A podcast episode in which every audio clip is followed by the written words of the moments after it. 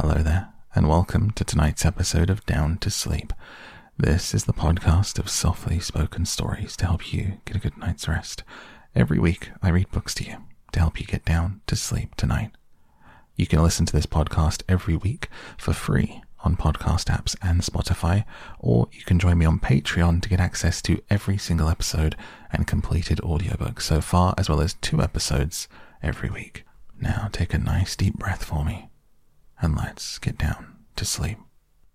The Picture of Dorian Gray, Chapter 12. It was on the 9th of November, the eve of his own 38th birthday, as he often remembered afterwards. He was walking home about eleven o'clock from Lord Henry's, where he had been dining, and was wrapped in heavy furs.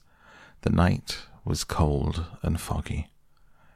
At the corner of Grosvenor Square and South Audley Street, a man passed him in the mist, walking very fast and with the collar of his grey ulster turned up. He had a bag in his hand. Dorian recognized him. It was Basil Hallward. A strange sense of fear for which he could not account came over him. He made no sign of recognition and went on quickly in the direction of his own house. But Hallward had seen him. Dorian heard him first stopping on the pavement and then hurrying after him. In a few moments, his hand was on his arm. Dorian, what an extraordinary piece of luck. I've been waiting for you in your library ever since nine o'clock. Finally, I took pity on your tired servant and told him to go to bed as he let me out. I'm off to Paris by the midnight train, and I particularly wanted to see you before I left. I thought it was you, or rather your fur coat as you passed me, but I wasn't quite sure. Didn't you recognize me? In this fog, my dear Basil, why, I can't even recognize Grosvenor Square. I believe my house is somewhere about here, but I don't feel at all certain about it. I'm sorry you're going away, as I have not seen you for ages, but I suppose you will be back soon? No.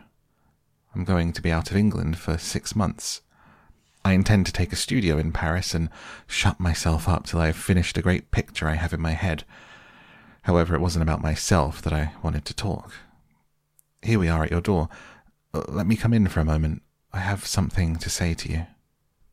I shall be charmed, but won't you miss your train? said Dorian Gray languidly as he passed up the steps and opened the door with his latchkey. The lamplight struggled out through the fog, and Hallward looked at his watch. I have heaps of time, he answered. The train doesn't go anywhere till twelve fifteen, and it is only just eleven. In fact, I was on my way to the club to look for you when I met you. You see, I shan't have any delay about luggage, as I have sent on my heavy things. All I have with me is in this bag, and I can easily get to Victoria in twenty minutes.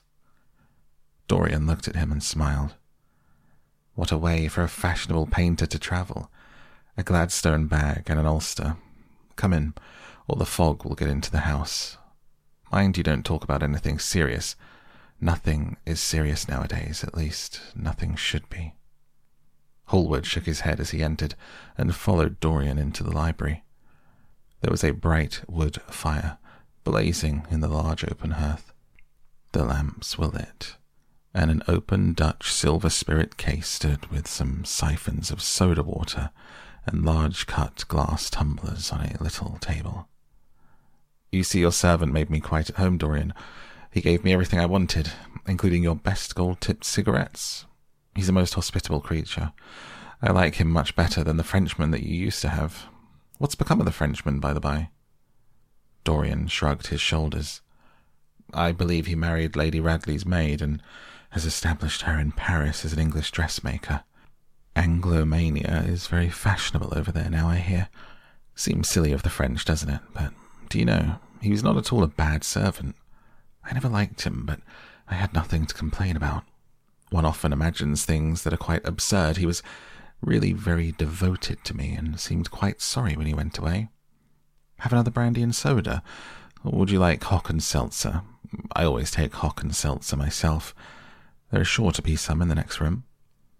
Thanks, I won't have anything more, said the painter. taking his cap and coat off and throwing them on the bag he had placed in the corner. And now, my dear fellow, I want to speak to you seriously. Don't frown like that. You make it so much more difficult for me. What's it all about? cried Dorian in his petulant way, flinging himself down on the sofa. I hope it is not about myself. I am tired of myself tonight. I should like to be somebody else.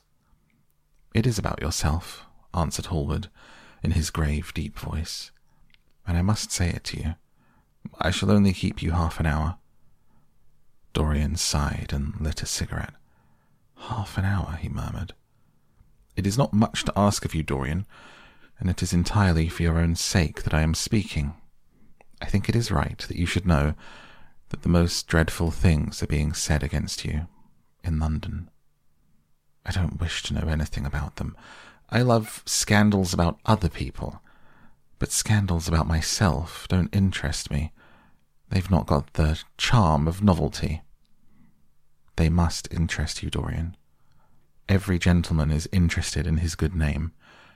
You don't want people to talk of you as something vile and degraded. Of course, you have your position and your wealth and all that kind of thing, but position and wealth are not everything. Mind you, I don't believe these rumours at all. At least, I can't believe them when I see you. Sin is a thing that writes itself across a man's face. It cannot be concealed. People talk sometimes of secret vices. There are no such things. If a wretched man has a vice, it shows itself in the lines of his mouth, the droop of his eyelids, the moulding of his hands, even.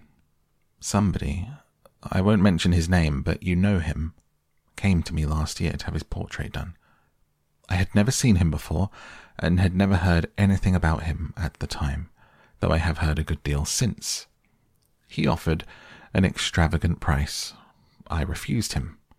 There was something in the shape of his fingers that I hated. I know now that I was quite right in what I fancied about him. His life is dreadful. But you, Dorian, with your pure, bright, innocent face, your marvellous, untroubled youth. I can't believe anything against you. And yet I see you very seldom. You never come down to the studio now, and when I am away from you, and I hear all these hideous things that people are whispering about you, I don't know what to say. Why is it, Dorian, that a man like the Duke of Berwick leaves the room of a club when you enter it? Why is it that so many gentlemen in London will neither go to your house or invite you to theirs? You used to be a good friend of Lord Staveley. I met him at dinner last week. Your name happened to come up in the conversation in connection with the miniatures you lent to the exhibition at the Dudley.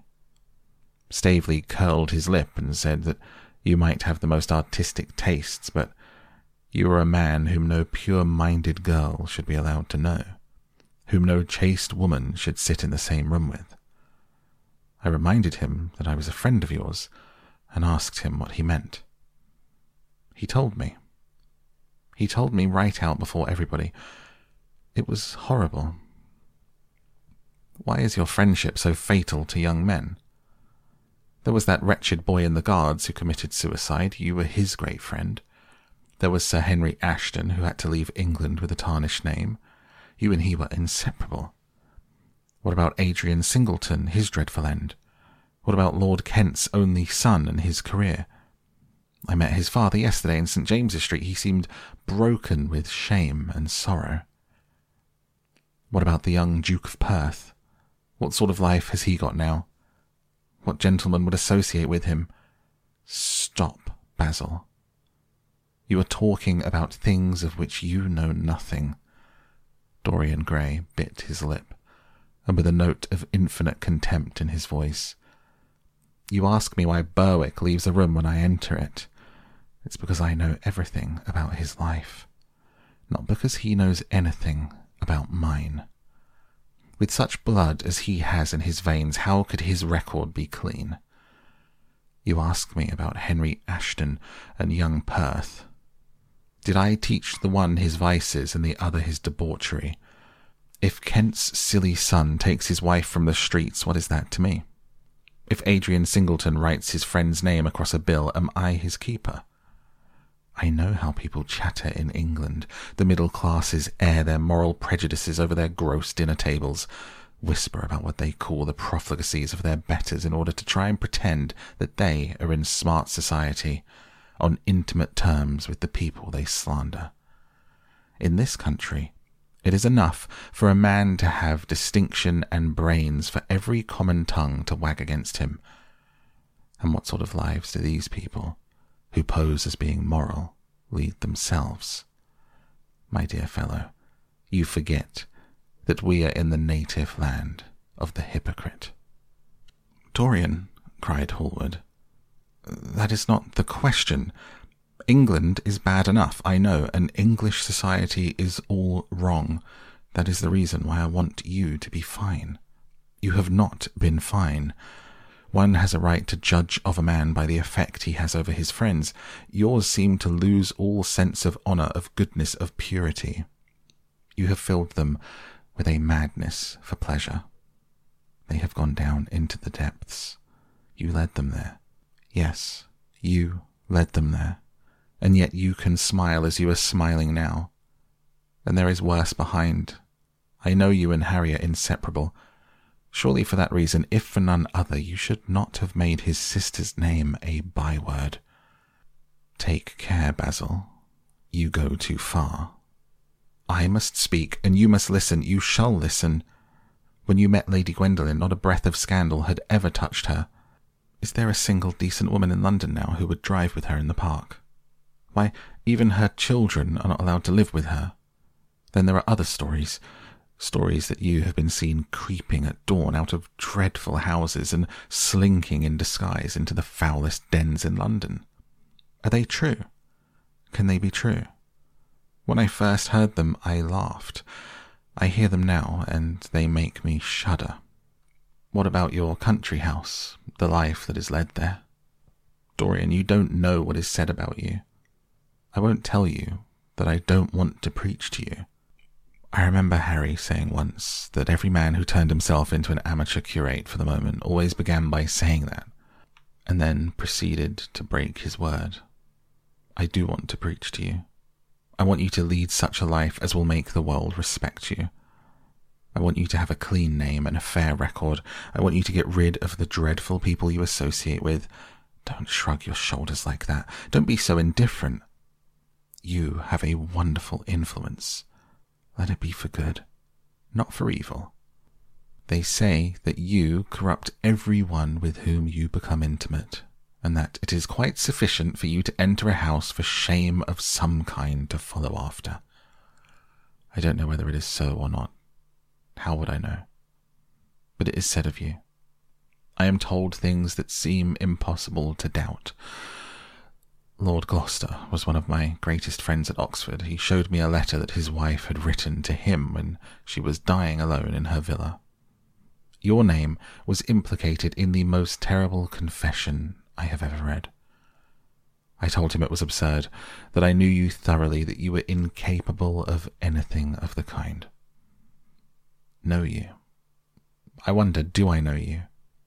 Before I could answer that, I should have to see your soul. To see my soul, muttered Dorian, starting up from the sofa, turning almost white from fear. Yes, answered Hallward gravely, with a deep toned sorrow in his voice. To see your soul. But only God can do that. A bitter laugh of mockery broke from the lips of the younger man. You shall see it yourself tonight, he cried, seizing a lamp from the table. Come. It is your own handiwork. Why shouldn't you look at it? You can tell the world all about it afterwards, if you choose. Nobody would believe you. If they did believe you, they would like me all the better for it. I know the age better than you do, that you will prate about it so tediously. Come, I tell you, you've chattered enough about corruption. Now you shall look on it face to face. There was a madness of pride in every word he uttered. He stamped his foot upon the ground in his boyish, insolent manner. He felt a terrible joy at the thought that someone else was to share his secret.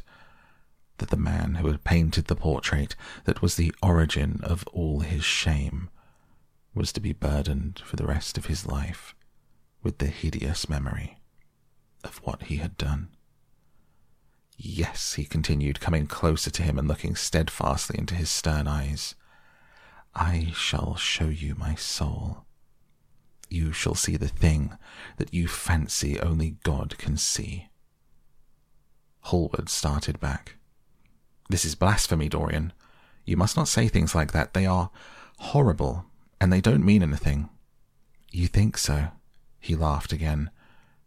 I know so. As for what I said to you tonight, I said it for your good. You know I've always been a staunch friend to you. Don't touch me. Finish what you have to say. A twisted flash of pain shot across the painter's face. He paused for a moment, and a wild feeling of pity came over him. After all, what right had he to pry into the life of Dorian Gray? If he had done a tithe of what was rumoured about him, how much he must have suffered. He straightened himself up and walked over to the fireplace and stood there, looking at the burning logs with their frost like ashes and throbbing cores of flame. I am waiting, Basil, said the young man in a hard, clear voice. He turned round. What I have to say is this, he cried. You must give some answer to these horrible charges that are made against you. If you tell me they are absolutely untrue from beginning to end, I shall believe you. Deny them, Dorian. Deny them. Can't you see what I am going through? My God, don't tell me that you are bad and corrupt and shameful. Dorian Gray smiled. There was a curl of contempt in his lips. Come upstairs, Basil, he said quietly. I keep a diary of my life from day to day. It never leaves the room in which it is written. I shall show it to you if you come with me. I shall come with you, Dorian, if you wish it. I see I have missed my train. That makes no matter, I can go tomorrow. But don't ask me to read anything tonight. All I want is a plain answer to my question. That shall be given to you upstairs. I could not give it here. You will not have to read long. Chapter 13 he passed out of the room and began the ascent, Basil Hallward following close behind. They walked softly, as men do instinctively at night. The lamp cast fantastic shadows on the wall and staircase, and a rising wind made some of the windows rattle. When they reached the top landing, Dorian set the lamp down on the floor. Taking out the key, turned it in the lock, you insist on knowing Basil? he asked in a low voice. Yes. I am delighted, he answered, smiling. He added, somewhat harshly, You are the one man in the world who is entitled to know everything about me. You have had more to do with my life than you think. Taking up the lamp, he opened the door and went in. A cold current of air passed them, and the light shot up for a moment in a flame of murky orange. He shuddered. Shut the door behind you, he whispered. He placed the lamp on the table. Hallward glanced round him with a puzzled expression. The room looked as if it had not been lived in for years a faded Flemish tapestry, a curtained picture, an almost empty bookcase. That was all that it seemed to contain besides a chair and a table. As Dorian Gray was lighting a half burned candle that was standing on the mantel shelf, he saw the whole place was covered with dust. The carpet was in holes. A mouse ran scuffling behind the wainscoting. There was a damp odour of mildew. So you think that it is only God who sees the soul, Basil? Draw the curtain back and you will see mine. The voice that spoke was cold and cruel. You are mad, Dorian, or playing a part. Hallward frowned. You won't Then I must do it myself, said the young man, and he tore the curtain from its rod and flung it to the ground. An exclamation of horror broke from the painter's lips as he saw in the dim light the hideous face on the canvas grinning at him. There was something in its expression that filled him with disgust and loathing. Good heavens, it was Dorian Gray's own face that he was looking at. The horror, whatever it was, had not yet entirely spoiled that marvelous beauty.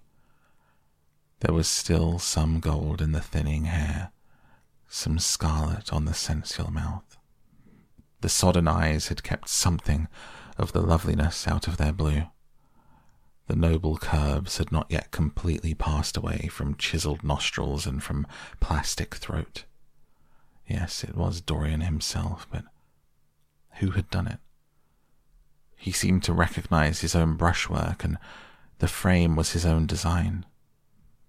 The idea was monstrous, yet he felt afraid.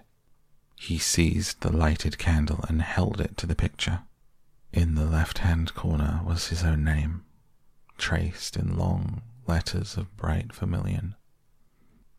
It was some foul parody, some infamous, ignoble satire. He had never done that, still, it was his own picture, he knew it.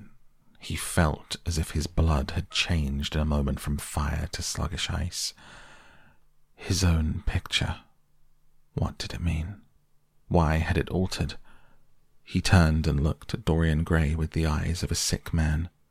His mouth twitched and his parched tongue seemed unable to articulate. He passed his hand across his forehead. It was dank with clammy sweat. The young man was leaning against the mantel shelf, watching him with that strange expression that one sees on the faces of those who are absorbed in a play when some great artist is acting. There was neither real sorrow in it nor real joy. There was simply the passion of the spectator, perhaps a flicker of triumph in his eyes. He had taken the flower out of his coat and was smelling it or pretending to do so. What does this mean? cried Hallward at last. His voice sounded shrill and curious in his own ears.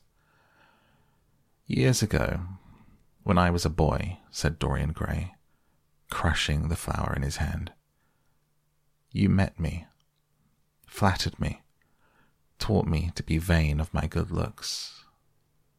One day, you introduced me to a friend of yours who explained to me the wonder of youth, and you finished a portrait of me that revealed to me the wonder of beauty.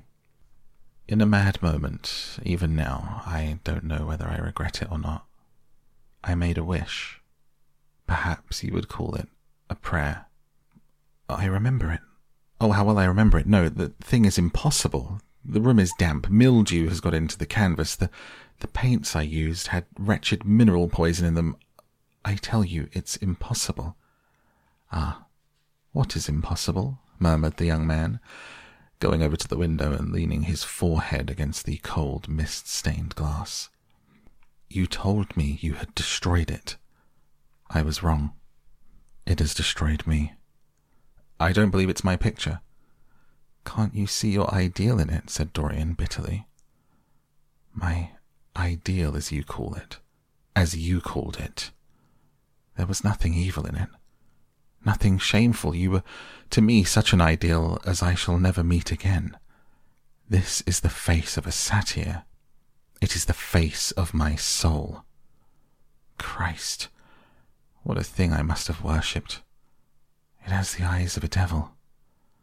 Each of us has heaven and hell in him, Basil. Hallward turned again to the portrait and gazed at it. My God, if it is true, he exclaimed, and this is what you have done with your life. Why, you must be worse even than those who talk against you fancy you to be. He held the light up again to the canvas and examined it. The surface seemed to be quite undisturbed, and as he had left it, it was from within, apparently, that the foulness and horror had come. Some strange quickening of inner life, and the leprosies of sin were slowly eating the thing away. The rotting of a corpse in a watery grave was not so fearful. His hand shook, and the candle fell from its socket on the floor and lay there sputtering. He placed his foot on it and put it out. He flung himself into the rickety chair that was standing by the table and buried his face in his hands. Good God, Dorian. What a lesson. What an awful lesson. There was no answer, but he could hear the young man sobbing at the window. Pray, Dorian. Pray, he murmured. What is it that one was taught to say in one's boyhood? Lead us not into temptation. Forgive us our sins. Wash away our iniquities. Let us say that together. The prayer of your pride has been answered. The prayer of your repentance will be answered also. I worshipped you too much. I am punished for it. You worshipped yourself too much. We are both punished. Dorian Gray turned slowly around and looked at him with tear dimmed eyes. It is too late, Basil, he faltered. It is never too late, Dorian. Let us kneel down and try if we cannot remember a prayer. Isn't there a verse somewhere? Through your sins be as scarlet, yet I will make them as white as snow. Those words mean nothing to me now. Hush. Don't say that. You have done enough evil in your life. My God, don't you see that accursed thing leering at us? Dorian Gray glanced at the picture, and suddenly an uncontrollable feeling of hatred for Basil Hallward came over him, as though it had been suggested to him by the image on the canvas, whispered into his ear by grinning lips. The mad passions of a hunted animal stirred within him. He loathed the man who was seated at the table more than in his whole life he had ever loathed anything. He glanced wildly around. Something glimmered on top of a painted chest that faced him. His eye fell on it. He knew what it was. It was a knife that he had brought up some days ago to cut a piece of cord. He had forgotten to take it away with him. He moved slowly towards it, passing Hallward as he did so. As soon as he got behind him, he seized it and turned around. Hallward stirred in his chair as if he was going to rise. He rushed at him and dug the knife into the great vein that is behind the ear, crushing the man's head down on the table and stabbing again and again. There was a stifled groan, the horrible sound of someone choking with blood. Three times the outstretched arms shot up convulsively, waving grotesque, stiff fingered hands in the air. He stabbed him twice more, but the man did not move. Something began to trickle on the floor. He waited for a moment, still pressing the head down. Then he threw the knife on the table and listened. He could hear nothing but the drip, drip on the threadbare carpet. He opened the door and went out on the landing. The house was absolutely quiet. No one was about. For a few seconds he stood bending over and peering down into the black seething well of darkness. He took out the key and returned to the room, locking himself in as he did so. The thing was still seated in the chair, straining over the table with bowed head and humped back and long, fantastic arms. Had it not been for the red, jagged tear in the neck and clotted black pools slowly widening on the table, one would have said the man was simply asleep. How quickly it had all been done. He felt strangely calm. Walking over to the window, he opened it and stepped out onto the balcony. The wind had blown the fog away, and the sky was like a monstrous peacock's tail, starred with myriads of golden eyes. He looked down and saw the policeman going his rounds, flashing the long beam of his lantern on the doors of silent houses. The crimson spot of a prowling hansom gleamed at the corner and vanished. A woman in a fluttering shawl creeping slowly by the railings staggering as she went. Now and then she stopped and peered back. Once she began to sing in a hoarse voice. The policeman strolled over and said something to her. She stumbled away, laughing. A bitter blast swept across the square. The gas lamps flickered and became blue. The leafless trees shook and their black iron branches went to and fro. He shivered and went back, closing the window behind him. Having reached the door, he turned the key and opened it. He did not even glance at the murdered man. He felt that the secret of the whole thing was not to realize the situation. The friend who had painted the fatal portrait to which all his misery had been due had gone out of his life. That was enough. Then he remembered the lamp. It was a rather curious one of Moorish workmanship, made of dull silver inlaid with arabesques of burnished steel, studded with coarse turquoises. Perhaps it might be missed by his servant. Questions would be asked. He hesitated for a moment. He turned back and took it from the table. He could not help seeing the dead thing. How still it was, how horribly white the long hands looked, like a dreadful wax image. Having locked the door behind him, he crept quietly downstairs. The woodwork creaked and seemed to cry out as if in pain. He stopped several times and waited. No, everything was still. It was merely the sound of his own footsteps. When he reached the library, he saw the bag and coat in the corner. They must be hidden away. Somewhere. He unlocked a secret press that was in the wainscoting, a press in which he kept his own curious disguises, and put them into it. He could easily burn them afterwards. He pulled for his watch. It was twenty minutes to two. He sat down and began to think. Every year, every month almost, Men were strangled in England for what he had done. There had been a madness of murder in the air. Some red star had come too close to earth, and yet what evidence was there against him? Basil Hallward had left the house at eleven. No one had seen him come in again. Most of the servants were at Selby Royal. His valet had gone to bed. Paris, yes, it was to Paris that Basil had gone and by the midnight train as he had intended. With his curious reserved habits, it would be months before any suspicion would be roused. Months. Everything could be destroyed long before then. A sudden thought struck him. He put on his fur coat and hat and went out into the hall.